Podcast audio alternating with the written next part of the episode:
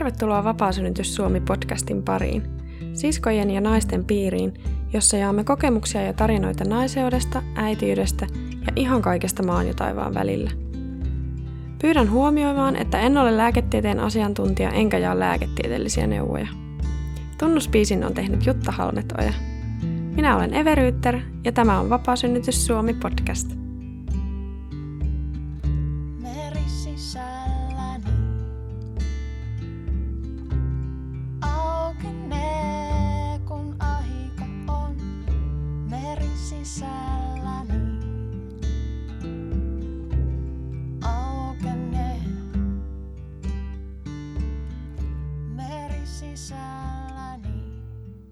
Tervetuloa Saara Jämes Vapaasynnytys Suomi podcastiin.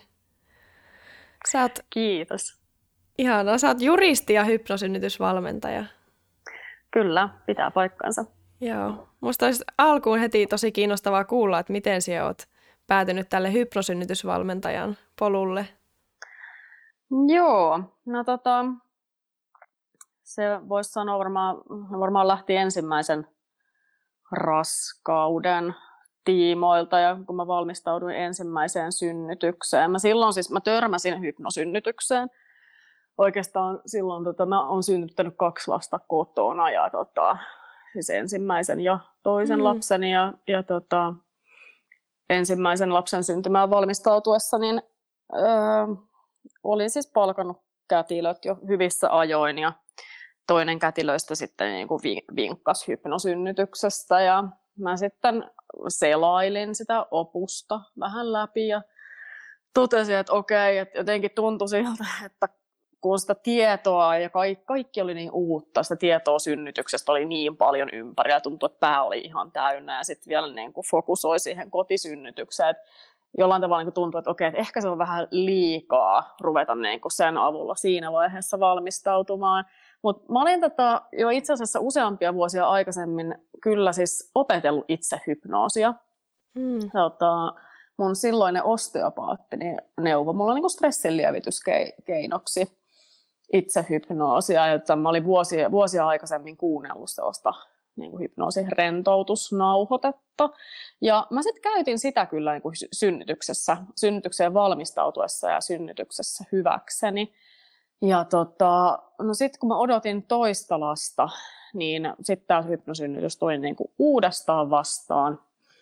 Ja tota, mä sitten päätin, päätin käydä kurssin ja sitten siitä niin kuin aukesi ihan siis semmoinen uusi synnytysmaailma, voisi sanoa. Että siis aika monihan munkin asiakkaista ajautuu ikään kuin kurssille sen takia, että aikaisempi syn- synnytyskokemus on ollut jollain tavalla jopa traumaattinen tai tosi hankala, ja sitten halutaan niin kuin ikään kuin se korjaava kokemus.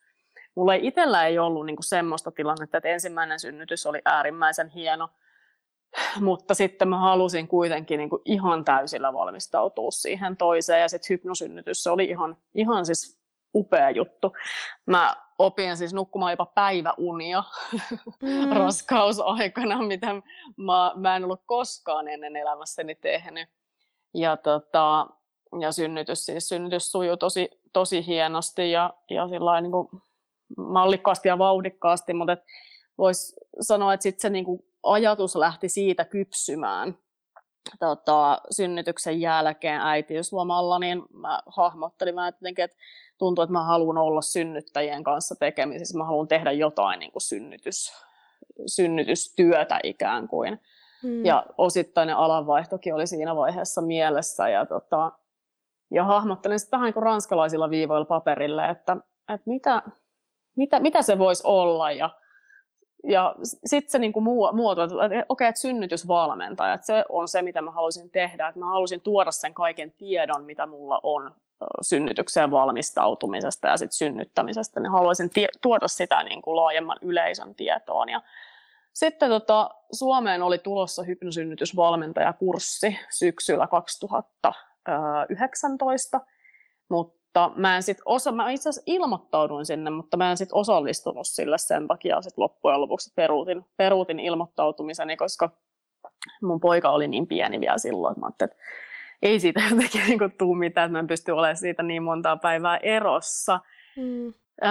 ja sitten kuitenkin mua jäi se kaivelemaan ja sitten joulukuussa me mentiin koko perheen voimin. Se oli just se ratkaisevat pari kuukautta, että lapsi ehti vähän kasvaa siinä ja mentiin sitten Englantiin. Siellä oli semmoinen aivan ihana hypnosynnytysvalmentaja, joka piti kurssin omassa kodissaan ja meitä oli siellä vain kahdeksan valmennettavaa. Valmennettavaa ja siitä tämä sitten niin kuin lähti. Mm. Ihanaa. Siis mä itse asiassa tiennyt, että sä oot molemmat synnyttänyt kotona. Joo. Minkä ikäiset lapset sulla on? Toinen on nyt kaksi ja toinen täyttää kuusi. Niin, niin. Miten sie, mm. miten sie keksit sen kotisynnyttämiseen? Tätä, se lähti oikeastaan siitä, että tota, hmm, mistähän se oikeastaan lähti? No se lähti siitä, että Uh, olisinkohan mä ollut jossain suurin piirtein varmaankin neljännellä kuulla silloin ja sitten rupesi se niin kuin tuleva synnytys olemaan yhä enemmän ja enemmän mielen päälle ja sitä pelotti hirveästi. Mä en oikeastaan pelottanut itse synnyttäminen, vaan mua pelotti sairaalassa synnyttäminen mm-hmm. ja sairaalaan meneminen. Ja tota, mä rupesin sitten niinku lukemaan, sit mä oon työskennellyt tutkijana yliopistossa ja on siis sellainen niin kuin kova tutkija luonne ja mä rupesin penkomaan ihan hirveästi ja lukemaan niin kuin synnyttämisestä. Ja varmaankin semmoinen ihan ratkaiseva paikka, mihin mä sitten niin kuin päädyin tuolla internetin syvissä syövereissä, oli aktiivinen synnytys ry nettisivut. Hmm. Ja tota, sieltä mä luin siis kotisynnytysmahdollisuudesta ja mä rupesin sitten niin kuin sitä pohtimaan mielessäni ja tuntui aika villiltä idealta alkuun. Mutta mitä enemmän ja enemmän mä luin synnyttämisestä, niin mulle vahvistui se käsitys siitä, että koti on just se oikea paikka synnyttää, koska kotona sun kaikki synnytystä edistävät hienot hormonit toimii kaikkein parhaiten. Niinpä. Ja mä ymmärsin sen, että sairaalaympäristö on sellainen, mikä niin kuin itsessään aiheuttaa pelkoreaktion suurimmassa osassa meistä, joko mm-hmm. tiedostetun tai tiedostamattoman ja joka voi sitten niin kuin vaikeuttaa synnytyksen, synnytyksen etenemistä ja kulkua. Ja mm. siitä pikkuhiljaa se sitten niin kuin vahvistui oikeastaan aika nopeastikin, että mä otin sitten muutamaan kätilöön yhteyttä ja pari oli sillä että ei he hoida ensisynnyttäjiä ollenkaan, mutta sitten sain vinkin ottaa yhteen, yhteen tota, kätilöön yhteyttä, joka, joka hoiti myös ensisynnyttäjien synnytyksiä ja, ja meillä klikkasi tosi hyvin heti, heti alkuun ja sain sitten toisenkin hänen kauttaan toisen sy- kätilön synnytykseen mukaan ja oli sitten vielä myös toisen lapsen synnytyksessä mukana sama kätilöpari. Joo, ihanaa. Hmm. Voi että. Ja ne oli ihanat kokemukset, molemmat synnytykset. Siis oli ihan siis tosi, tosi, tosi hienot kokemukset, että en, en voi ruveta niinku vertailemaan millään tavalla, mutta et sanotaan, että se toinen synnytys, mä olin valmistautunut hypnosynnytystekniikoiden avulla. Mä olin jotenkin niinku odottanut oikeastaan, että mä olisin ollut vielä enemmän ihan vaan niinku semmoisessa tosikuplassa hmm. siinä synnytyksen aikana. Mutta mä olin itse asiassa niinku tosi tietoinen. Osahan on siis ihan täysin semmoisessa niinku, ö, melkein niinku muistinmenetystilassa ja toiset taas saattaa olla tosi niinku tietoisia kaikesta, mitä ympärillä tapahtuu ja näin. Mä olin tosi tietoinen ja jotenkin koko ajan tiesin, että mitä siinä synnytys, synnytyksessä tapahtuu ja siis tosi niin kuin hyvällä tavalla. Hmm. Ja tota, se, se oli siis silleen jännä, että mä luulen, että se synnytys oli ollutkin kyllä käynnissä aika hyvän aikaa jo, ennen kuin mä edes huomasin, että niin oli. Että se oli siis niin kuin alkanut. Niin. Et se on oikeastaan aika tyypillistä niin kuin hypnosynnyttäjille, että mm. synnytys saattaa olla jo hyvässä vauhdissa ennen kuin sitä niin kuin huomaakaan. Joo, mulla on ihan se kokemus kyllä, että mähän ehin käydä sy- hypnosynnytysverkkokurssi ennen synnytystä, mutta se oli niin lyhyt aikajakso, että kuukautta ennen laskettua aikaa rupesin opiskelemaan. Että Joo. En silloin vielä tajunnut jäädä kotiin, minkä olisi niin. voinut hyvin tehdä. Niin. Mutta synnytys oli niin nopea ja sujuva ja niin kuin Aivan. Ihan loppu, lopputyönnöt vaan, mutta muuten niin kuin tuntui, että missä ne supistukset oikein viipyy, mutta sieltä se vaan putkahti. Joo, ihan mahtavaa. se oli aika jännä. Se oli kyllä tosi jännä. Tosi jännä kokemus. Joo, siis mä istuin leffassa sillä illalla ja mun mies oli vielä sillä että onkohan se nyt ihan fiksu, että sä lähdet sinne leffaan yksin nyt tässä, että, niin kuin, että on kuitenkin huomenna niin kuin laskettu, laskettu joo. aika ja tota, mä sanoin, että joo, joo, en mä nyt tänään synnytä, hei, kaamoon oikeasti. Ja sitten mä istuin siellä leffassa vähän silleen, niin kuin, että no, mutta on vähän epämukava kyllä istua, että ei tunnu niin kivalta istua, mutta et, olikohan tämä niin hyvä idea, tosi hyvä leffa, mutta et jotenkin niin tuntuu siltä, että tekisi mieli liikkua enemmän. Sitten mä kävelin sieltä kotiin ja ihan kävin saunassa ja Hmm. Sitten illalla, sit mä olin saanut lapsi, sehän on niin tyypillistä, että kun sä muut lapset nukkumaan, oli yksi tai useampia, niin, niin sitten se niin kuin alkaa todenteella. Niinpä. Joo. Oliko sun muuten esikoinen kotona silloin, kun sä synnytit toisen vai? Ei, Oli. ei, ole, ei ollut kotona. Että tota, siis jo, joillekinhan se sopii hyvin, mm. että se on niinku ihan ok, että, että siinä on paljonkin porukkaa ympärillä tai sitten just, että on niinku lapset tai lapsi ympärillä, mutta mä tiesin heti alusta lähtien, että se ei ole niinku mun tapa. Mm. Ja mä halusin siis koirankin evakkoon täältä mm. silloin, että koirakin, koirakin sai lähteä keskelle yötä, mikä oli ihan... Joo. Se sen, että se on niin intiimi juttu, että se... Öö, no se mä en niin oikeastaan kutsuisi sitä ehkä termillä intiimi juttu, vaan, vaan ehkä se, että, että pystyy niin kuin antautumaan sillä synnytyksellä. Mm. Et se on ehkä se, niin kuin, ja ettei mikään häiritse. Niinpä. Ei ole ketään, Koska ketään et, et, et sä voit niinku just niinku luottaa siihen, että et kukaan ei tule keskeyttää sua mm. väärällä hetkellä tai mm. muuta.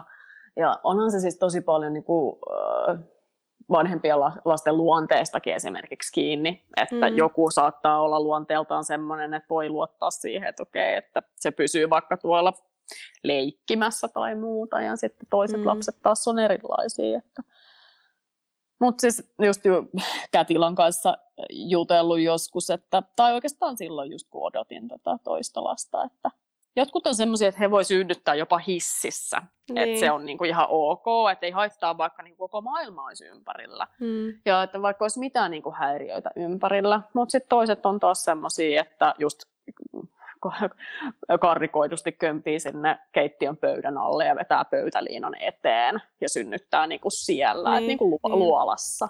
Joo, se on, ja se on varmasti niin kuin persoonallisuuseroja myös. On, on tosi paljon. Hmm. No miten toi hypnosynnytys? Haluatko kertoa meille jonkun kuvauksen, joka, joku, joka ei tiedä ollenkaan, mitä on hypnosynnytys? Mitä se oikein on? Joo, siis aivan ehdottomasti. Siis hypnosynnytys, ähm, sit mä kuvailen sitä yleensä niin kuin tavaksi synnyttää syvä rentoutuneessa tilassa. Eli siis hypnoosillahan on aika usein semmoinen vähän omituinen kaiku ihmisten korvissa, koska ihmiset on tottunut niin kuin näkemään lavahypnoosia. Mm. Että joku siis niin kuin hypnotisoi jonkun ähm, niin kuin katsojan yleisöstä. Ja se on siis mahdollisimman kaukana oikeasta hypnoosista. Kaikki hypnoosi on siis itse hypnoosia. Ihminen on aina niin kuin on, on, on siinä niin kuin omassa, omasta vapaasta tahdostaan. Se itse asiassa kyllä pätee myös lavahypnoosiin, että siinä niin kuin se hypnoosi soitava henkilö, niin hän on niin kuin vapaaehtoinen, eli ketään ei voi niin kuin hypnotisoida vastoin tahtoa. Hmm. Mutta mistä niin kuin hypnosynnytyksessä varsinaisesti on kysymys, niin siinä on nimenomaan kysymys siitä syvärentoutumisesta. Eli ihan se, niin kuin, jos mennään siihen hypnosynnytyksen ytimeen, että mistä se niin kuin, äh, että mikä se niin kuin, äh, ikään kuin mitä mä nyt sanoisin, no se, se pohjaidea siellä on, niin se on se, että pelko on se, mikä aiheuttaa kaiken synnytyskivun ja kaikki niin sanotut komplikaatiot synnytyksessä. Eli mitä meille on opetettu koko meidän elämän ajan, on pel- pelkäämään synnytystä. Mm. Eli jos sä mietit sitä, että mitä niin sä oot lapsesta asti kuullut ja nähnyt, tai lukenut vaikka synnytyksestä, niin sä oot altistunut lukemattomalle määrälle Hollywood-leffoja, joissa naiset synnyttää aina ikään kuin hyvin avuttomana selällään, sitten heille huudetaan, että push, push, push, sitten siinä tulee joku komplikaatio ja heidät pelastetaan joka kerta. Suurin piirtein se menee niin kuin enemmän tai vähemmän näin. Sehän mm. johtuu vaan siitä, että leffa ei olisi niin jännä, e, siihen ei saataisi draaman kaarta kunnolla, niin. siihen saataisiin draamaa, jos ei synnytys olisi jollain tavalla niin kuin hyvin jännittävää, mutta se on kuitenkin mahdollisimman kaukana siitä niin, kuin oi, niin sanotusta oikeasta synnyttämisestä.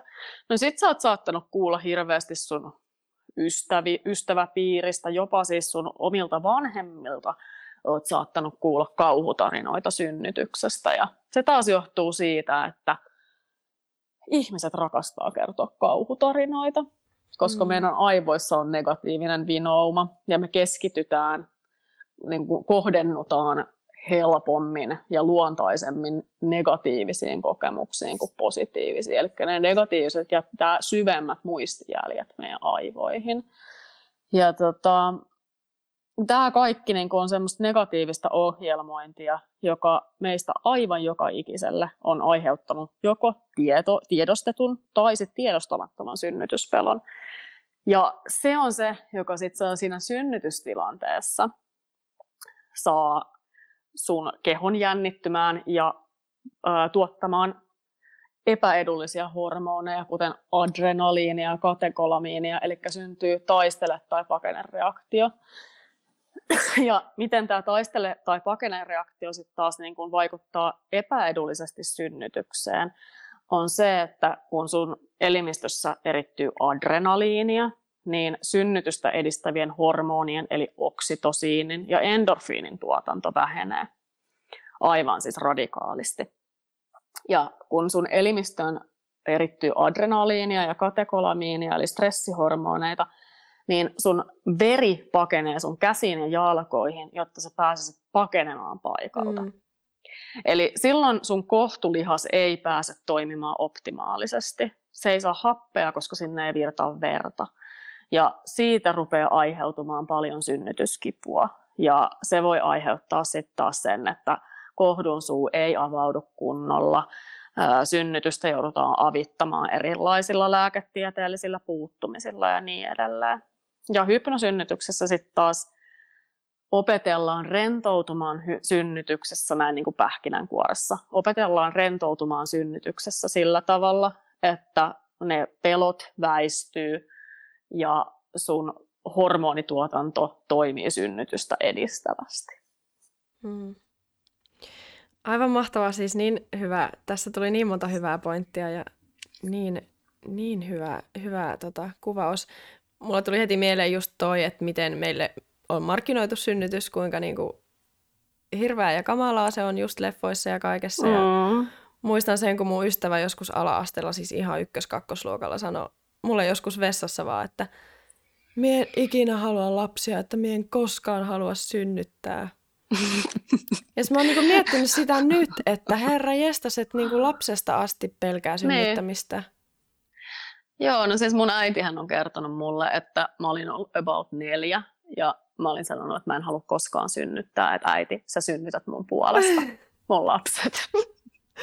Joo, se on ja sitten just toi, miten, miten monet on kuullut siitä omasta syntymästä, kuinka kauhaa se on ollut. Esim. miekin on mun vanhempien esikoinen ja mä oon niinku kuullut sitä koko elämäni, kuinka minua synnytettiin 15 tuntia ja niin. kaikki mahdolliset puuttumiset ja imukupit. Ja se on niinku oikein ollut semmoinen vitsi, että imukupilla vedetty ja banaanipää ja Just näin, nimenomaan. Että siis se on just kaikkein pahin, että sä kuulet sen, että kuinka hirveätä sun synnyttäminen on ollut. Mm. Mulle ei ole ollut sitä niin kuin, tilannetta, mutta siis to, tiedän, että niin monella ympärillä on ollut just se, että he on kuullut, miten niin kuin, vaikea heidät on synnyttää ja just on pitänyt käyttää imukuppia. Mm. Ei ole meinannut tulla ulos ja mm. niin edelleen.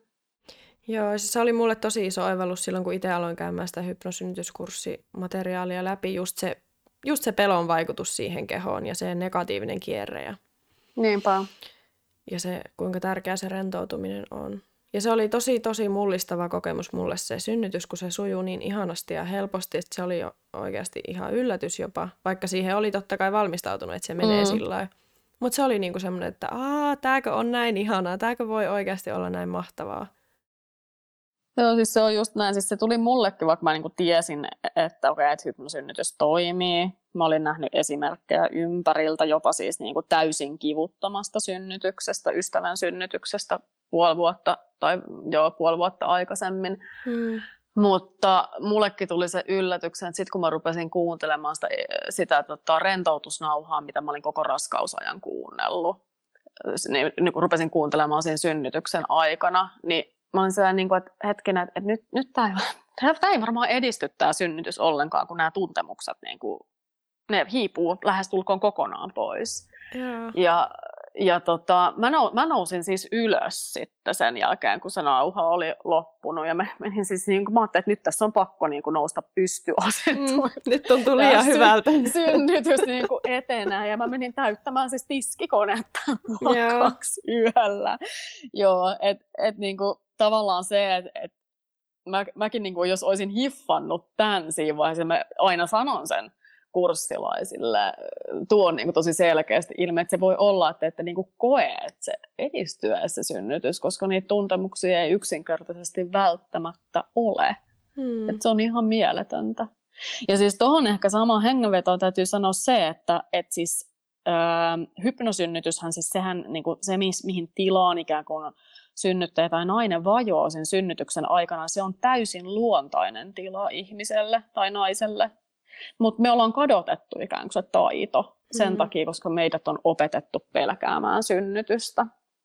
Mm. Mä just tänään itse asiassa juttelin yhden juristin kanssa. Mä kerroin tästä hypnosynnytyksestä ja ruvettiin sitten keskustelemaan synnytyksistä. Hänellä on neljä lasta. Ja hän kertoi siis aivan mielettömän tarinan. Hän ei ollut käynyt mitään kurssia, mutta hän synnytti kolmannen lapsensa sillä tavalla, että hän ilmoitti aamulla, että hänestä tuntuu, että hän synnyttää tänään. Ja hän meni iltapäivällä sairaalaan ja hän vaan sanoi sille kätille, että hän tuntuu, että hän synnyttää tänään. Ja käti oli, oli ollut vähän ihmeissään. No, oli tehty sisätutkimus ja hän oli 10 senttiä auki. Mm. Eli hän oli päässyt siihen luonnolliseen tilaan, mistä niin juteltiin siitä, että mistäköhän se sitten johtui. Että hän oli kuitenkin ollut taustalla pari hyvin erilaista synnytystä, mm. joissa niin kuin, tuntemuksia oli ollut paljonkin. Ja mä arvelin, että voisikohan esimerkiksi kysymys olla siitä, että hän oli ollut hyvin rentoutunut sen synnytyksen suhteen ihan niin kuin luonnostaan silloin ra- raskausaikana.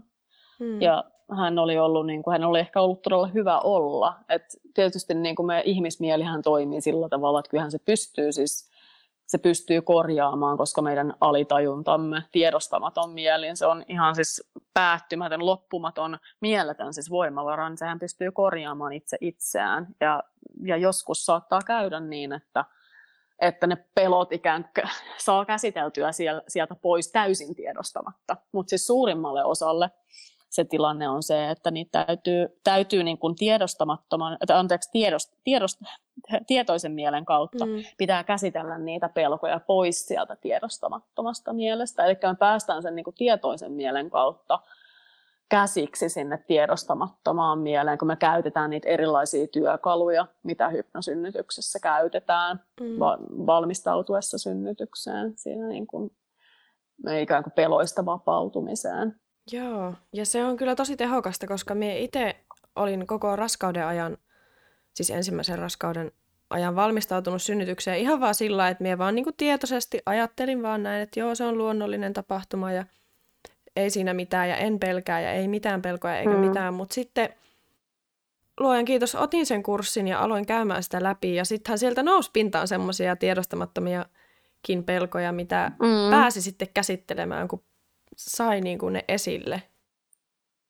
Niin, se on, se on just näin, että, että sieltä niin kuin voi nousta aika paljon kaikenlaista materiaalia. Ja siis, tota, mä, mulle on esimerkiksi noussut tuommoisessa niin kuin, ikään kuin pel, pelon vapautusrentoutusharjoituksessa siis sellainen kuva, kun mä oon lapsena nähnyt TV-uutisissa – synnytyksen, missä nainen on synnyttänyt selällään sillä että siinä on niin kuin, ö, kliinisesti pukeutuneita henkilöitä ympärillä. Hän huutaa siis aivan täysillä ja sitten hänelle huudetaan, että, että niin kuin ponnista, ponnista, ponnista. Mm. Että se on ollut semmoinen niin kuin, mulle tosi traumaattinen, trau, traumaattinen kuva mikä on jäänyt niin kuin sinne alitajunnan tasolla sit niin kuin muhimaan ja, ja varmasti niin kuin vaikuttanut tosi paljon. Niinpä. Ja se on varmasti se sama kuva aika lailla kaikkien meidän naisten niin, se, päässä. Se on, se on nimenomaan, mutta et just, että sitä ei välttämättä tiedosta, että mikä niin. just se kuva. Mulle Niinpä. nousi just tämä tietty kuva, mutta niitä on monta, niitähän on tosi monta. Ja, mm. ja kai siis meidän tiedostamaton mieli on siitä jännä, että sinnehän tallentuu ihan kaikki, mm. mitä me ollaan meidän elämän aikana nähty ja koettu. Mm. Että sieltä voi nousta ihan mitä tahansa. Niinpä. Ei me niin kuin tietoisen mielen tasolla muisteta niitä asioita, mutta sitten ne on siellä tiedostamattomassa mielessä, että tietoista ja tiedostamatonta mieltä kuvataan usein sellaisen jäävuorivertauksen avulla. Mm. Ihan niin kuin peruspsykologiassakin, että ajatellaan, että siinä on se jäävuoren huippu, on se niin kuin täysin tosi pieni osa, mikä näkyy siinä veden yläpuolella. Se on se meidän tietoinen mieli, joka edustaa tutkimusten mukaan noin viittä, ehkä viittä tai kolmea prosenttia meidän ajattelusta. Ja sitten siellä veden alla, se jäävuoren veden alla oleva osa, niin se on se meidän tiedostamaton mieli ja se edustaa jotain semmoista 95-97 prosenttia meidän ajattelusta. Mm. Aikamoista.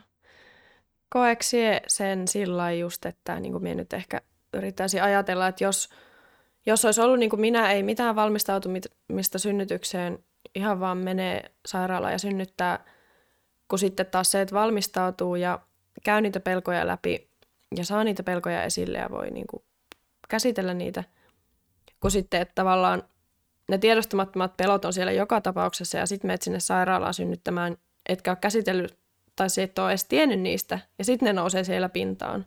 Ja se mm. vaikeuttaa myös sitä synnytyksen etenemistä. Niin, siis on, se, on, se on just sillä tavalla. Ja sitten yksi, mikä on siis tosi, tosi tärkeä, mitä hypnosynnytyskurssillakin käydään paljon läpi, on se, niin kun, kun meillä on se virheellinen ohjelmointi, siis mistä nyt on puhunut, niin synnytystä koskien. Mm. Ja sitä, että minkälaista se niin on. Ja toisaalta me ollaan myös sitten niin elämämme eri tilanteissa altistuttu erilaiselle niin kuin virheelliselle tiedolle siitä, että miten niin kuin synnytys mahdollisesti etenee. Ja, että aika monilla on sellainen käsitys, että sitä tarvitsisi auttaa hirveästi. Mm. se tosiasia on, on, että kun synnyttäjän annetaan olla siinä niin kuin omassa tilassaan ja omassa voimassaan, niin se synnytys yleensä etenee täysin mutkattomasti ja mitään puuttumisia ei tarvita. Sitten tietysti niin kuin eri asia on nämä pelot, mitkä saattaa vaikuttaa synnytykseen. Mutta mun kurssilla niin mä käyn tosi ää, tarkasti ja tosi seikkaperäisesti läpi sitä siis mun verkkokurssilla, mm.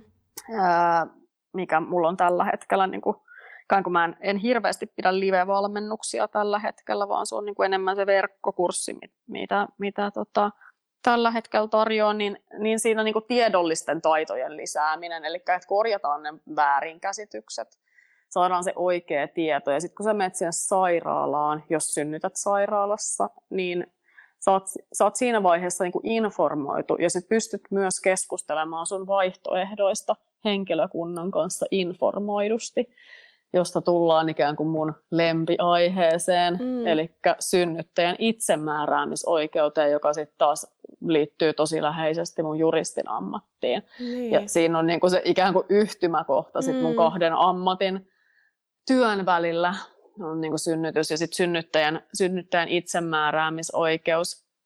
Eli että jos et sä halua niitä puuttumisia, niin se ei riitä, että sä lähdet synnyttämään vaan sillä ajatuksella, että okei, että mä, mä en oikeastaan halua sit mitään puuttumisia, että mä haluan vaan synnyttää niin sä menet sairaalaan, niin sulle todennäköisesti tarjotaan tosi niin kuin herkästi erilaisia puuttumisia. Ja sitten jos et sä ole ottanut selvää niistä asioista, sulle ei ole sitä oikeaa tietoa, niin sä oot varsinkin siinä synnytystilanteessa, missä sä oot erittäin herkkänä, mm. sä oot tosi niin kuin herkkänä, mm. niin sä oot hirveän altis erilaisille ulkopuolelta tuleville viesteillä ja ehdotuksille. Eli sä oot suggestioaltis. Hmm. Sä oot valmiiksi todennäköisesti aika enemmän tai vähemmän hypnoositilassa. Sä oot tosi suggestioaltis ja silloin sut on helppo saada suostumaan erilaisiin puuttumisiin, jos et sä ole ottanut niistä aikaisemmin selvää esimerkiksi sun vaihtoehdoista. Hmm. Koeksä, että sairaalassa tehdään turhia puuttumisia? No, ähm, kyllä mä sanoisin, että tehdään tosi paljon turhia puuttumisia. Mm. Mä puhun tästä tosi paljon siinä mun kurssissa. Yeah. Esimerkiksi yksi ihan äh, aika merkittävä, niin tosi merkittävä puuttuminen on synnytyksen käynnistäminen, mm. mitä tehdään siis valitettavasti edelleen tosi rutiinilla ihan vaan sen takia, että laskettu aika. Me ei itse asiassa hypnosynnytyksessä puhuta edes lasketusta ajasta, vaan esimerkiksi arvioidusta synnytysajankohdasta. Joo, tosi kiva, että sä otit tämän esille, koska tämä on tosi tärkeä aihe kyllä. Joo, e, eli äh, käynnistys saattaa ehdottaa vain sen takia, että sun laskettu aika meni, että mm. käynnistetäänkö. Mm.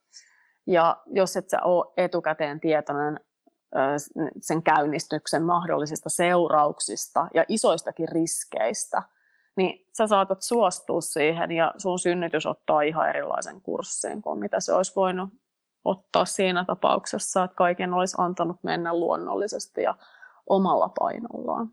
Niinpä. Ja usein siihen mennään just, jos ei niin kuin ole aiheeseen perehtynyt, niin täysin kyseenalaistamatta käynnistykseen. Ja sitten se pahin skenaario on se, että se, sitä yritetään kolme-neljä päivää ja sitten, koska kroppa eikä vauva ei ole ollut valmis synnytykseen tai syntymään, niin sitten päädytään esimerkiksi no, sektioon. Mm. Kyllä, mm. Just, se on just näin. Se on nimenomaan näin ja, ja tota, ja se on tosi, tosi valitettavaa, että edelleen käynnistyksiä tehdään niin rutiininomaisesti. Mm. Mutta tietysti yksi on esimerkiksi ihan kustannuskysymys, koska mitä pidemmälle sen niin sanotun lasketun ajan jälkeen raskaus jatkuu, niin sitä enemmän synnyttäjä tarvitsee seurantaa, ja se seuranta taas maksaa yhteiskunnalle. Hmm. Eli se, se käynnistyksen syy voi olla ihan esimerkiksi yksinkertaisesti säästösyy. Joo, ja millä seurauksella sitten? Niin, nimenomaan. Oi, se on just näin. Mm. Mutta sitten kun sä oot etukäteen ottanut selvää siitä, että esimerkiksi kurssilla opetan sitä, että, mm. että mitä mahdollisia keinoja sulla on yrittää käynnistää synnytystä luonnollisesti, mm. mitä keinoja sulla on esimerkiksi saada vauva optimaaliseen asentoon siellä kohdussa, että hän pääsee niin kuin lähteä syntymään. Mm niin sä oot jo niin kuin tosi vahvoilla. Niin. Et, et, jos ei niin kuin, sanotaan, että jos ajattelee niin kuin synnytysvalmennuksen käymistä, niin no sit mä en puhu niin kuin näistä neuvoloiden synnytysvalmennuksista, koska, koska tota, ne on nyt vähän asia erikseen. Ja mm-hmm. mitä mä nyt on ymmärtänyt, niitä ei hirveästi tällä hetkellä edes ole. Ja niissä just keskitytään pitkälti siihen, no, että sitten voit saada epiduraalin ja yeah. näin poispäin. Ei puhuta mistään riskeistä yhtään mitään ja mm. niin edelleen. Mutta et sanotaan, että jos vaikka haluaisi niin jollain tasolla valmistautua synnytykseen, niin ottaa ainakin selvää siitä, että miten se synnytys niin kuin luonnollisesti etenee ja mitä sä voit niin kuin tehdä Niinpä. edistääksesi sitä luonnollista synnytystä. Niinpä. Sitten voi olla, että se rentoutuminen tulee ikään kuin sivutuotteena siinä. Et jos on niinku tiedonnajanoinen ihminen, niin se voi tulla se rentoutuminen sitten kaikkien rentoutusharjoitusten tota, muodossa sit siinä sivutuotteena, mutta mm. ainakin ottaisi selvää siitä, että mitä siellä synnytyksessä tapahtuu ihan oikeasti ja miten se naisen kroppa ihan oikeasti toimii siinä synnytyksessä, miten ne hormonit keskustelee keskenään toistensa kanssa ja niin edelleen. Mm. Joo, ja se on kyllä tärkeää tietoa. Siis me itsekin opin vasta sen hyprosynnytyskurssin myötä just tästä käynnistämisestä, että kuinka turhaa ja tarpeetonta se on. Ja silloin totesin, että itse en varmasti tule käynnistykseen menemään, vaikka kuinka, kuinka pitkäksi menisi. Jokainen raskaushan on sen pituinen kuin se on, ja se laskettu aikahan on vaan ihan täysin laskelmallinen No se on, se on päivämäärä. Just sitä, että kun se kantoaika on yksilöllinen ihmisillä, mm. ja sitten sen lisäksi raskauksien kesto on yksilöllinen. Niinpä. Eli jotain, jotain niin kun suuntaviivoja voidaan saada siitä, että minkä pituinen on ollut edellinen naisen raskaus, mutta siltikin niin kun seuraava raskaus voi olla jotain ihan muuta. Mm. Ja sitten just kun otetaan vielä huomioon ne inhimilliset mittausvirheet esimerkiksi ultraäänessä. Mm. Eli sieltä oikeasti tosiasiassa on, on niin kuin vaikea sitä ihan tosi tosi tarkkaan mitata. Siinä voi tulla ihan siis inhimillisiä virheitä mittaustuloksissa, niin sitten se saattaa heittää niin kuin parillakin tai useallakin viikolla se laskettu aika.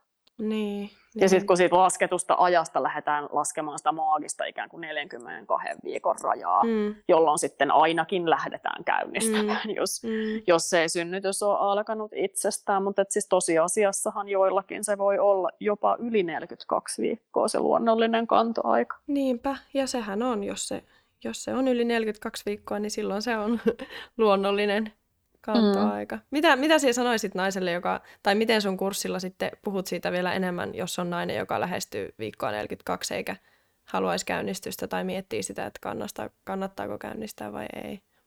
No toi on tosi hyvä kysymys, koska siis mähän en anna lääketieteellistä neuvontaa mun mm. kurssilla. Ja mä en ole siis äh, terveydenhuollon ammattihenkilö. Mä oon juristi ja mä oon hypnosynnytysvalmentaja.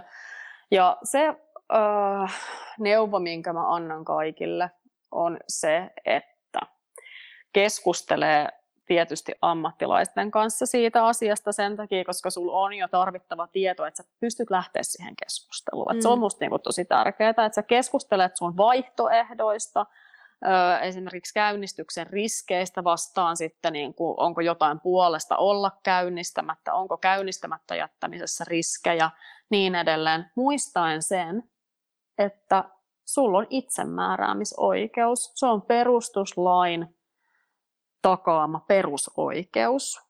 Ja lisäksi meillä on laki potilaan asemasta ja oikeuksista, eli lyhyesti potilaslaki, joka pitää sisällään myös tämän itsemääräämisoikeuden konseptin. Ja, ää, synnyttäjä, nainen, hän on siis potilaan asemassa, kun hän on äitiyshuollossa asiakkaana. Mm. Ja kun hän on synnytyssairaalassa asiakkaan, niin hän on potilaan asemassa.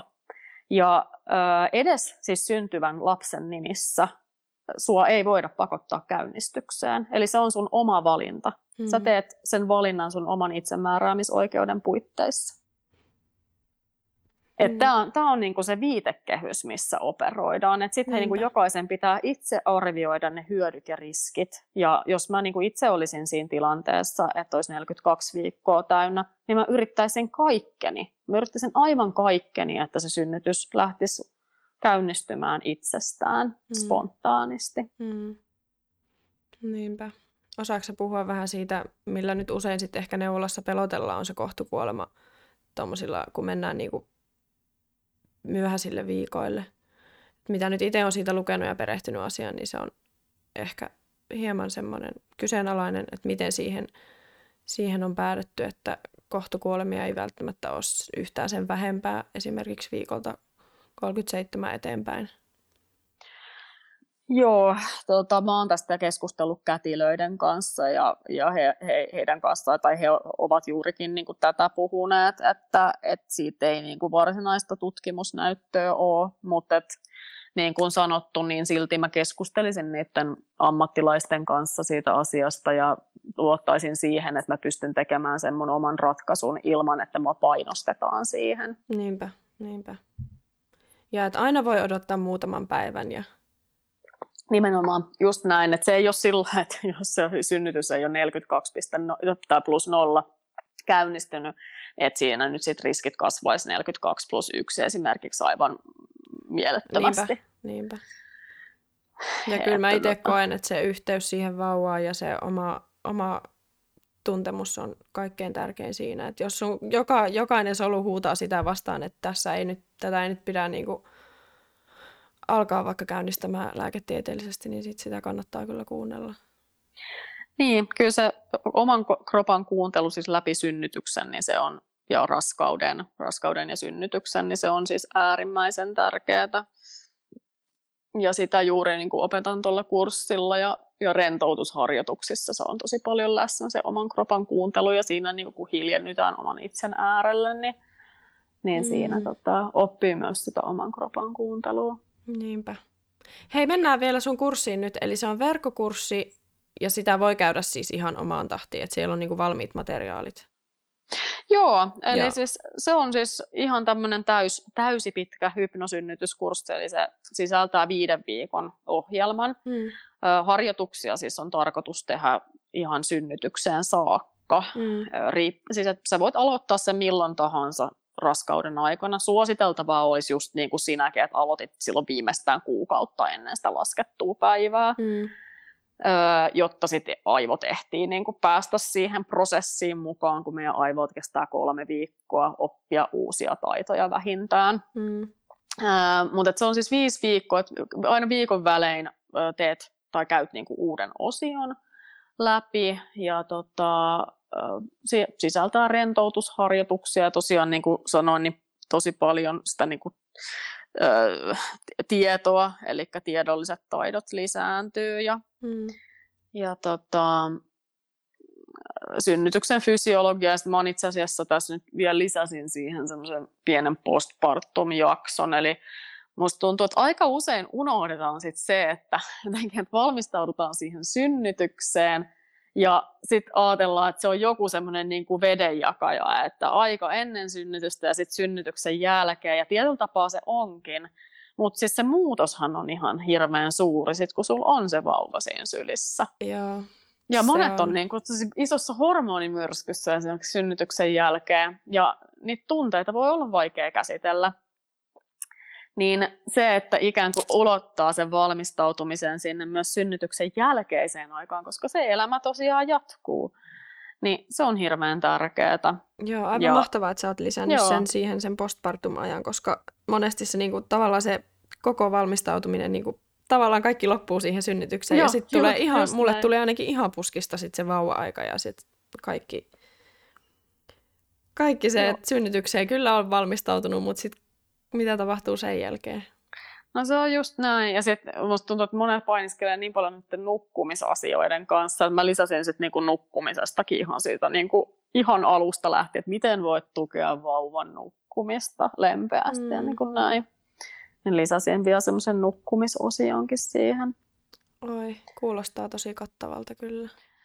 Joo, mutta siis siinä on, niin kuin, siinä on tosiaan rentoutusharjoituksia, mitä harjoitellaan joka päivä tai vähintäänkin useampia kertoja viikossa. Ja niitä on siis erilaisia pikarentoutustekniikoita ja sitten on semmoisia niin pidempiä rentoutuskaavoja ja sitten on tosiaan näitä ikään kuin pelon vapautusharjoituksia, rentoutusharjoituksia, missä sitten niin kuin päästetään irti niistä aikaisemmista, synnyt, voi olla aikaisempia synnytyskokemuksia, jotka on mm. aiheuttanut sitä synnytyspelkoa tai sitten tai sitten ylipäätään se niin kuin yleinen väärä ohjelmointi, mitä sinne aivoihin on syntynyt elämän aikana. Niinpä.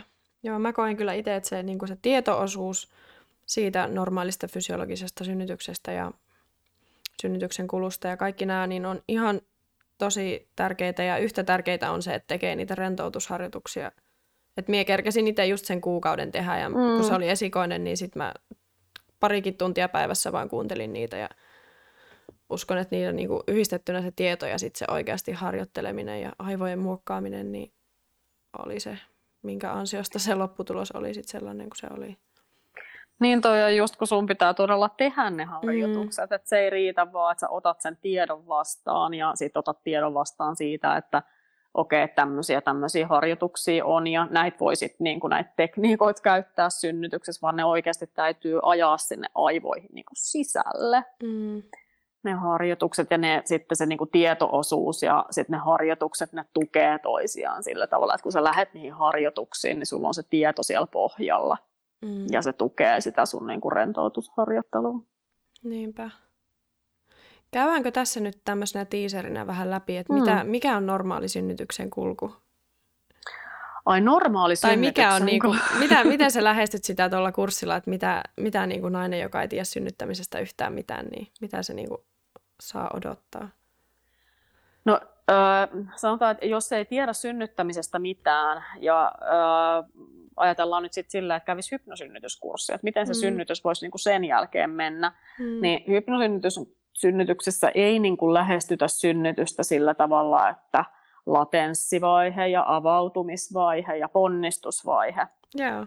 vaan sitä ajatellaan ihan semmoisena yhtenä jatkumona, että oikeastaan siinä niin kuin erotetaan ainoastaan se niin kuin ava, ikään kuin avautumisvaihe ja sitten syntymävaihe, me ei puhuta niin kuin ponnistusvaiheesta. Mm, mm. Eli siis se normaali fysiologinen synnytys, niin kuin luonnollinen synnytys, niin sehän etenee sillä tavalla, että synnytys voi alkaa joko ö, lapsivesien vapautumisella, ö, josta puhutaan normaalisti lapsivesien puhkeamisena tai menona, tai sitten se voi alkaa sellaisilla ö, vähitellen intensiteettiään kasvattavilla synnytysaalloilla, eli tuttavallisemmin niin kuin supistuksilla, mutta me ei puhuta taas hypnosynnytyksessä supistuksista. Mm.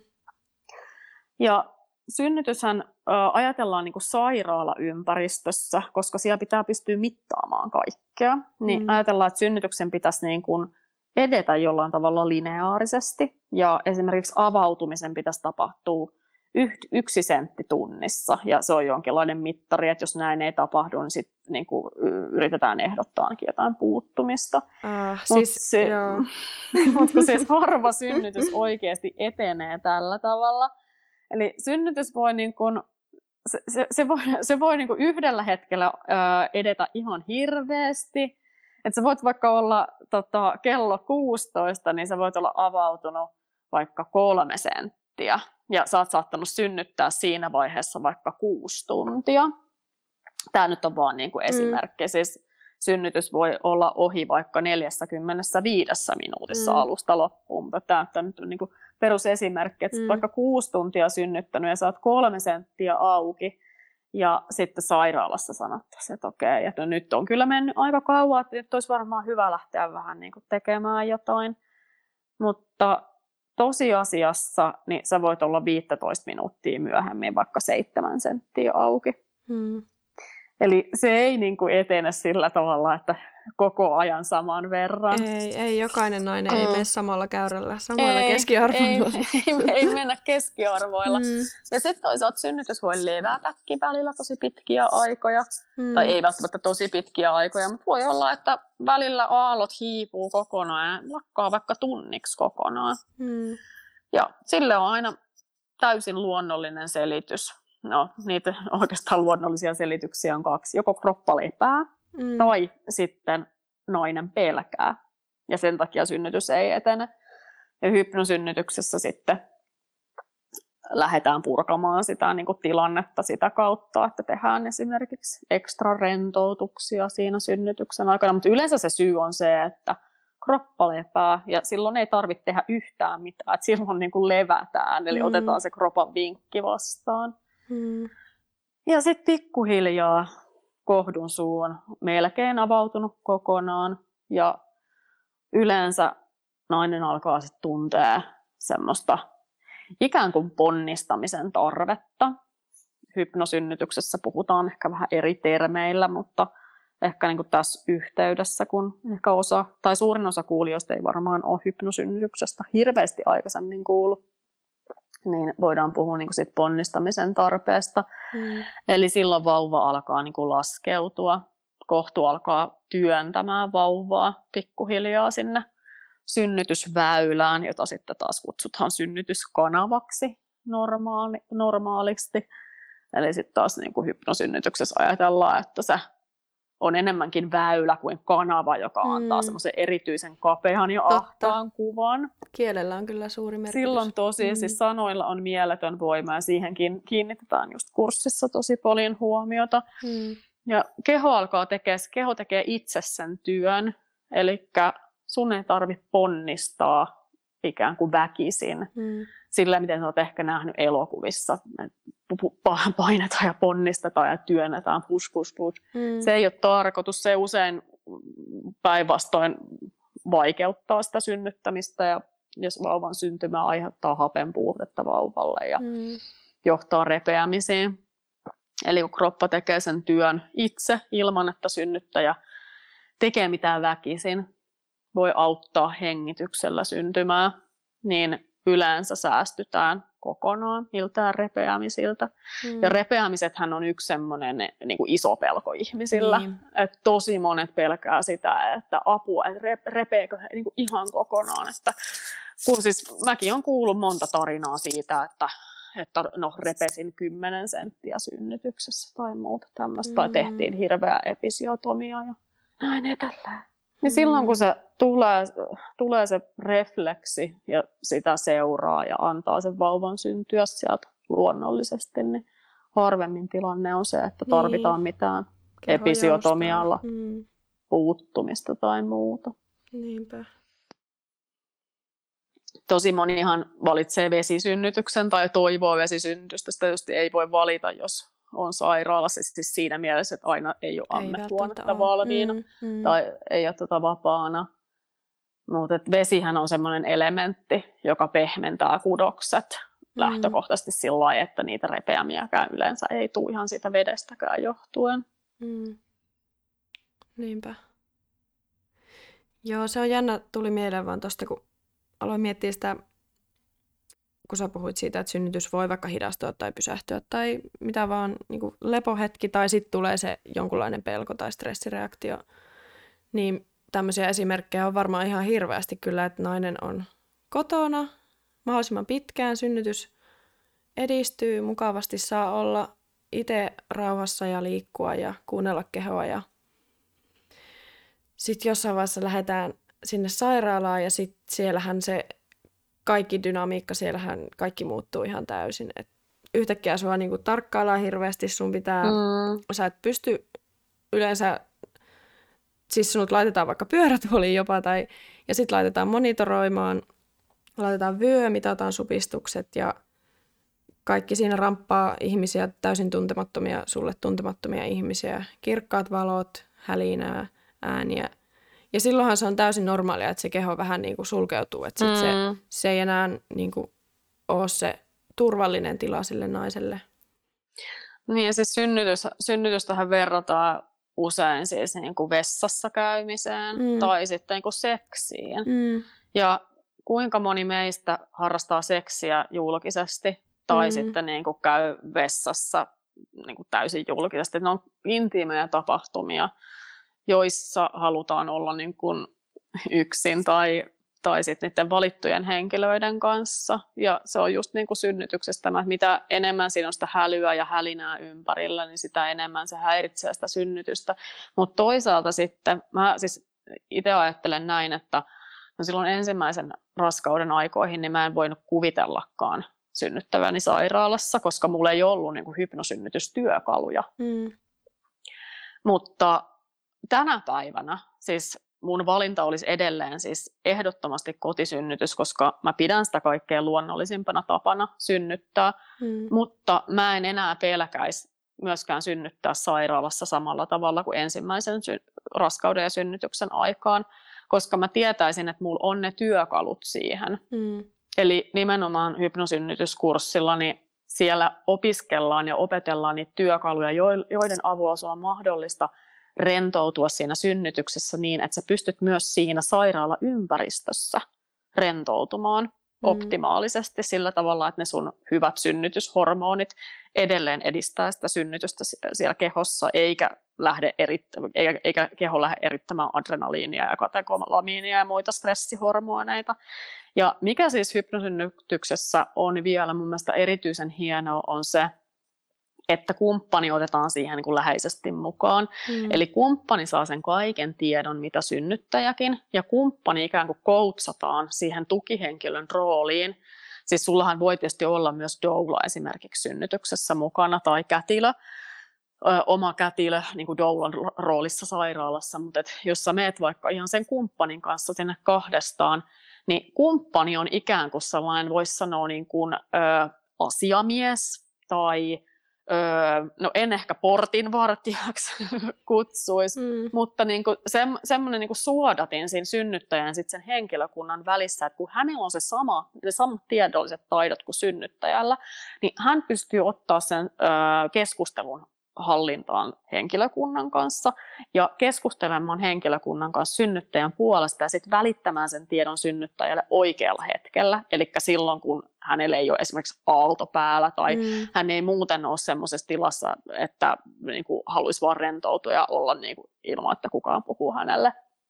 Eli niin kuin, tavallaan ää, silloin se synnytysrauha pystytään takaamaan synnyttäjälle. Eli hän voi mennä sinne vaikka sairaalaan ää, tummat lasit päässä, huppu päässä, kumppani tulee mukaan, sanoo, että tämä hypnosynnyttää, älkää puhuko tälle, puhukaa mulle, mä välitän tiedon. Ja sitten kumppani tekee kaikkeensa, tai sitten doula siinä rinnalla tietysti saattaa myös olla, niin he tekee kaikkeensa, että synnyttäjälle taataan myös siellä synnytyssairaalassa se synnytysrauha. Hmm. Eli oveen voi esimerkiksi teipata lapun, jossa lukee, että hypnosynnytys koputa, ole hiljaa, älä sytytä valoja. Ja niin kuin tämän tyyppisiä juttuja. Joo, ja siis tosi paljon just, että vaikka haluaakin mennä sairaalaan, tai jos haluaa ja haluaa mennä sairaalaan, niin pystyy tekemään ihan hirveän paljon sen eteen, että saa sen hyvän synnytyskokemuksen. Siis se on nimenomaan näin. Et eikö se, se ole ehkä se on niin kuin pahin virhe se, minkä voi tehdä, että ei ei sitten hoksaa hakea tietoa ja ajattelee vaan, että no ne tietää siellä, mitä, ne on siellä ammattilaisia ja ne tietää, mitä tehdään. Siis se on nimenomaan se kaikkein pahin virhe, ja tämä mä just kuullut siis monilta mun kurssilaisilta, noin live-kursseilla eten, etenkin, kun ollaan juteltu niin kuin enemmän, että okei, että lähti siihen ekaan synnytykseen sillä mentaliteetillä, että okei, että kyllä ne ammattilaiset sitten kertoo siellä sairaalassa, että mitä pitää tehdä. No niinhän siinä niinku ta- tavallaan mm. käykin. Ne nimenomaan kertoo sulle, että mitä niiden mielestä pitää tehdä. Mm. Ja sä et pysty itse muodostaa sitä sun mielipidettä siitä tai sun käsitystä siitä, että mitä sun pitäisi tehdä, jotta sulla ja vauvalla on kaikkein turvallisinta. Mutta se tosiasia on se, että se henkilökunta, ne kätilöt, ne ei pysty synnyttää sun puolesta. Mm.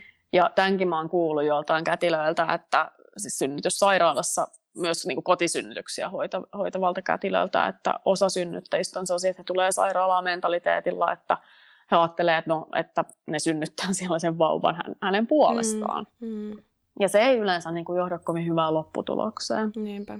Et ihan jo se, että sitä halutaan yleensä vauhdittaa, jos se ei etene tietyllä tavalla tai tietyllä vauhdilla ja keskiarvomääritelmillä. Että sitten aloitetaan erilaisilla puuttumisilla, jotka johtaa sitten seuraavaan ja seuraavaan ja seuraavaan. Se on nimenomaan näin. Että just se, että kun sä tiedät riittävästi ja sun kumppani tietää riittävästi, niin silloin siinä on jo aika hyvät lähtökohdat saada hyvä synnytys. Siis mun täytyy ehkä tähän vielä sanoa se, että hyvä synnytyshän ei välttämättä tarkoita täysin siis lääkkeetöntä mm. tai niin sanottua luonnollista synnytystä. Että hyvä synnytys voi olla myös sellainen, missä on puuttumisia. Mm. Ja siis osahan kurssilaisistakin on esimerkiksi sellaisia, että he haluaa, haluaa vaikka epiduraalin. Tosin mä veikkaan, että aika monella kyllä se mielipide muuttuu kurssin aikana. Mutta tavallaan se, että et kun sulla on ne tiedolliset taidot ja ne keinot rentoutua, niin sektiosynnytys voi olla hyvä synnytys. Ja se voi olla hyvin suunnit, niin kuin suunni, jos on kysymys suunnitellusta, suunnitellusta sektiosta, niin se voi olla hyvin suunniteltu ja siihen on niin kuin pystynyt henkisesti valmistautumaan. Ja sitä voi niin kuin pitää hyvänä synnytyskokemuksena. Siinä, missä sellaistakin synnytystä, missä on puuttumisia, joudutaan esimerkiksi sitten syystä tai toisesta kuitenkin loppujen lopuksi loppuvaiheessa vaikka vauhdittamaan synnytystä, niin sekin voi niin kuin muodostua hyväksi synnytyskokemukseksi. Kun sä koet, että sä pystyt itse vaikuttaa sun omiin asioihin, ja että sä oot aktiivisena toimijana siinä synnytyksessä. Ja se on niin kuin ikään kuin mun mielestä just se itsemääräämisoikeuden ydin.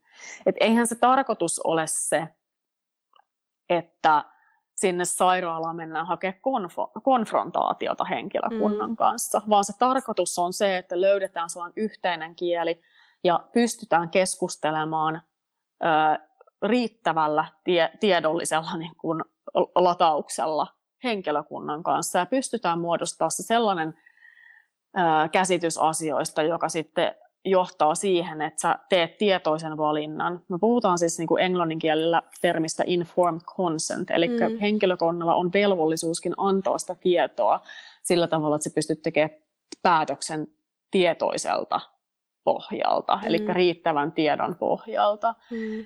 Niin silloin kun sä koet, että sä oot voinut vaikuttaa sun synnytyksen eri vaiheisiin ja että sua ei ole ikään kuin vedetty siellä kuin litran mittaa, mm. niin hyvin monenlainen synnytys, vaikka siellä olisi niin kuin ikään kuin ups and downs, niin voi muodostua tosi hyväksi synnytyskokemukseksi. Mm.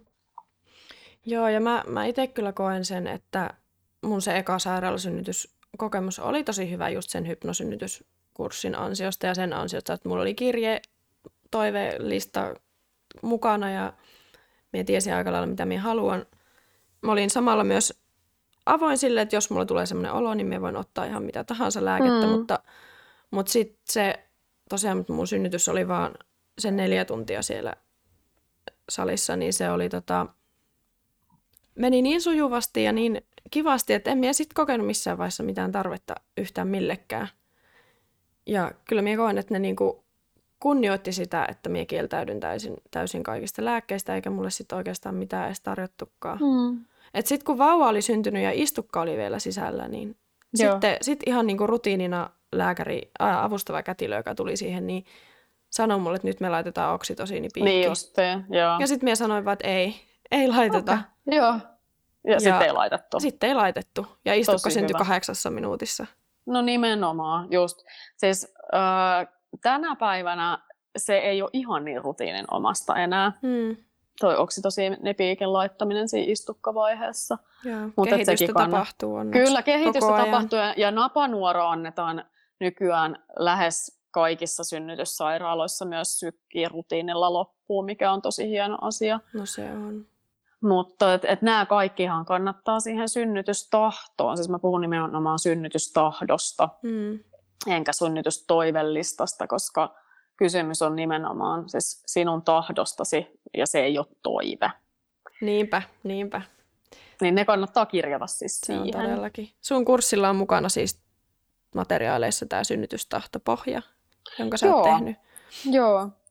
Et siis sinänsähän äh, synnytystahto ja synnytystoivellista, eihän ne siis sinänsä poikkea juurikaan toisistaan, mutta siinä on niin siinä synnytystahdossa, niin mä oon kirjannut siihen, siis sä voit siinä ihan samaan tava, samalla tavalla kuin synnytystoivellistassakin, niin sä voit ruksia, laittaa raksin ruutuun, että haluan näin ja haluan näin, en halua tätä, mutta siinä mä oon ikään kuin tuonut sen sellaisella lempeällä ja tota, keskustelevalla tavalla esille, että tässä on nyt kysymys itsemääräämisoikeudesta, jota me halutaan, että kunnioitatte. Että kiitos, että kunnioitatte itsemääräämisoikeutta ja sitten ikään kuin tuo sen siinä sille esille, esille kauniisti. Ja myös sen tietysti, että vaihtoehdoista ollaan aina valmiita keskustelemaan, mikäli tarvetta on.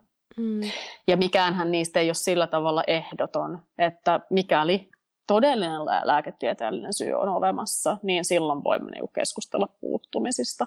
Mutta mikäli mitään todellista lääketieteellistä syytä ei ole, niin sitten niin kuin näin. Niinpä.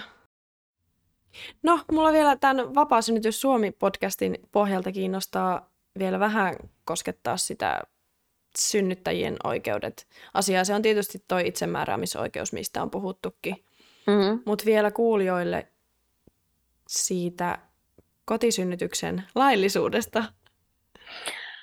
Joo, eli tota, jos joku miettii sitä, että onko se niin kuin laillista synnyttää kotona, niin siis Euroopan ihmisoikeustuomioistuin on itse asiassa linjannut takavuosina, että naisella on oikeus valita synnytyspaikka ja synnytystapa ja niin edelleen.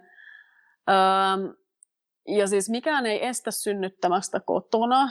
Öö, sä voit valita vapaa-synnytyksenkin, jos sä haluat, niin se kuuluu siihen sun itsemääräämisoikeuteen. Hmm. Mutta tietysti kotisynnytyksessä on se, että siis yhteiskuntahan ei tue sitä. Hmm. Eli siis sä joudut kotisynnytyksen kustannukset maksamaan itse. Hmm. Mutta laillista kotisynnyttäminen on. Hmm. Et varmasti jos suunnittelee kotisynnytystä, niin voi, voi niin kuin miettiä sitä, että kuinka monelle siitä haluaa kertoa. Mä uskon tosin, että tänä päivänä ollaan niin kuin enemmän jo ehkä vähän kartalla siitä, että et, et kotisynnytys on tosi turvallista. Se on itse asiassa yhtä turvallista, jollei jopa hieman turvallisempaa tutkimusten valossa kuin sairaalasynnyttäminen. Hmm.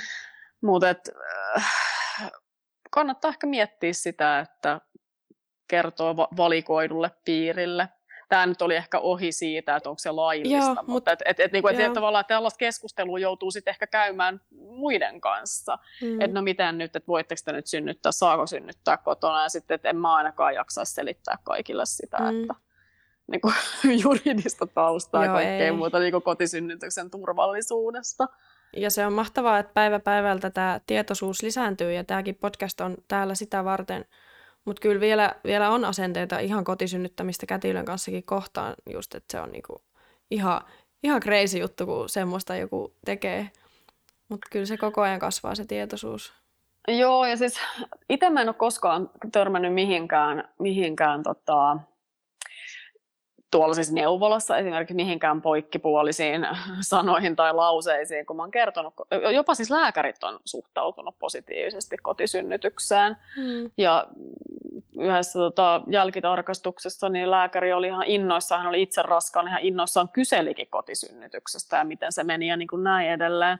Mutta sitten toisaalta mä oon asiakkaalta on kuullut ja muutenkin siis ympäriltä, kun on niin kuin synnytysaktiivina myös juristin roolissa, niin, niin mm. kuuluu just sitä, että on saatettu tehdä lastensuojeluilmoituksia neuvolasta, Niinpä. kotisynnytyssuunnitelmista, kun on kerrottu neuvolassa ja, ja niin edelleen, että et, öö, se varmaan riippuu aika paljon myös paikkakunnasta ja ehkä niin kuin jo, jo, jollain tavalla tietysti myös sit henkilökunnan tietotasosta, että kuinka niin kuin ajantasaisen tiedon tasalla, tasalla niin kuin ovat. Se on, se on tosi harmi, koska minä itse koen, että aika, aika lailla ne, jotka haluaa kotona synnyttää, niin on niin kuin todella perillä siitä, miksi ne sen tekee. Ja todella perillä Kyllä. siitä, että miten, miten tota, kaikki menee parhaalla mahdollisella tavalla. Ja sitten jos ainoa peruste lastensuojeluilmoitukselle on se, että aikoo synnyttää kotona, niin se on väärin ja se on tosi harmillista.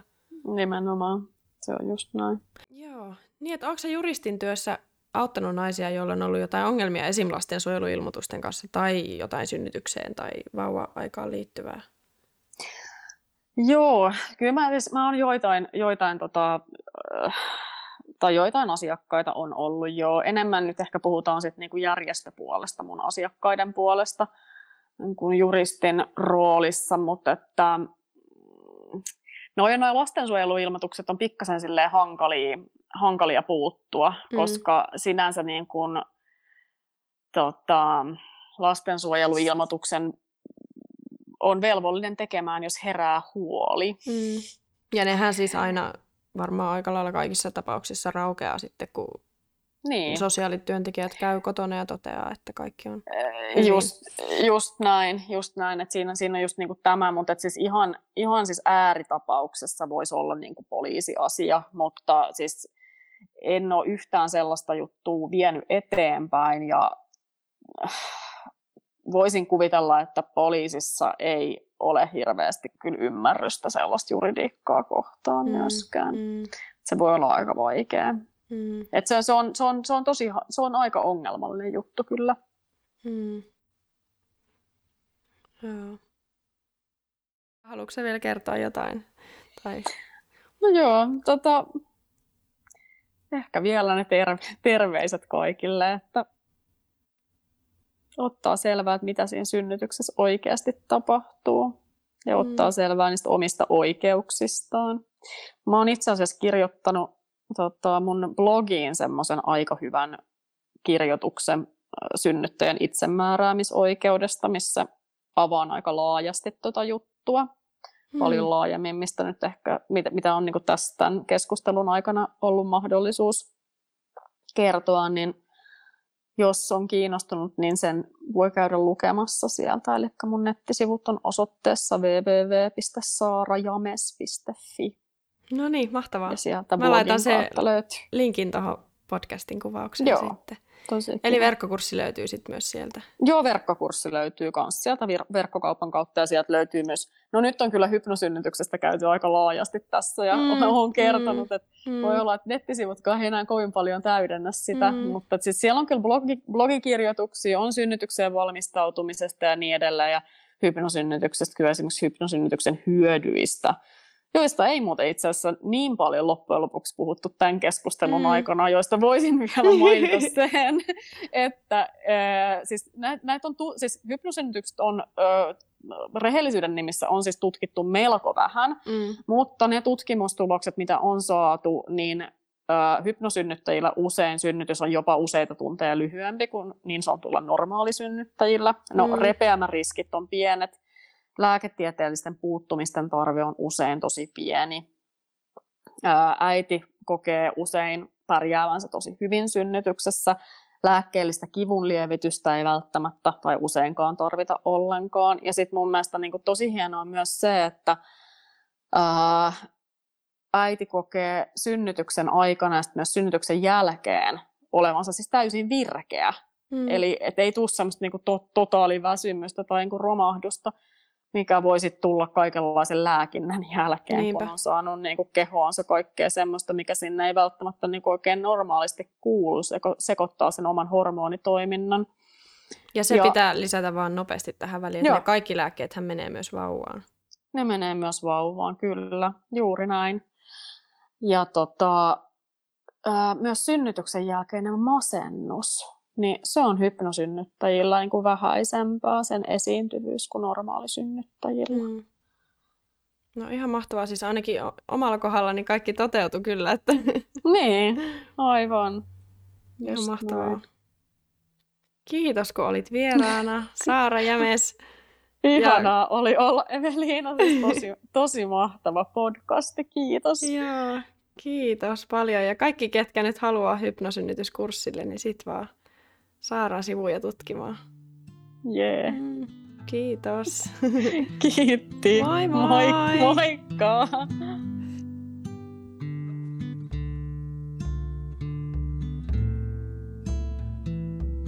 Kiitos kun kuuntelit Vapaasynnytys Suomi-podcastia. Löydät meidät Instagramista at vapaasynnytyssuomi ja Siti Hippimama.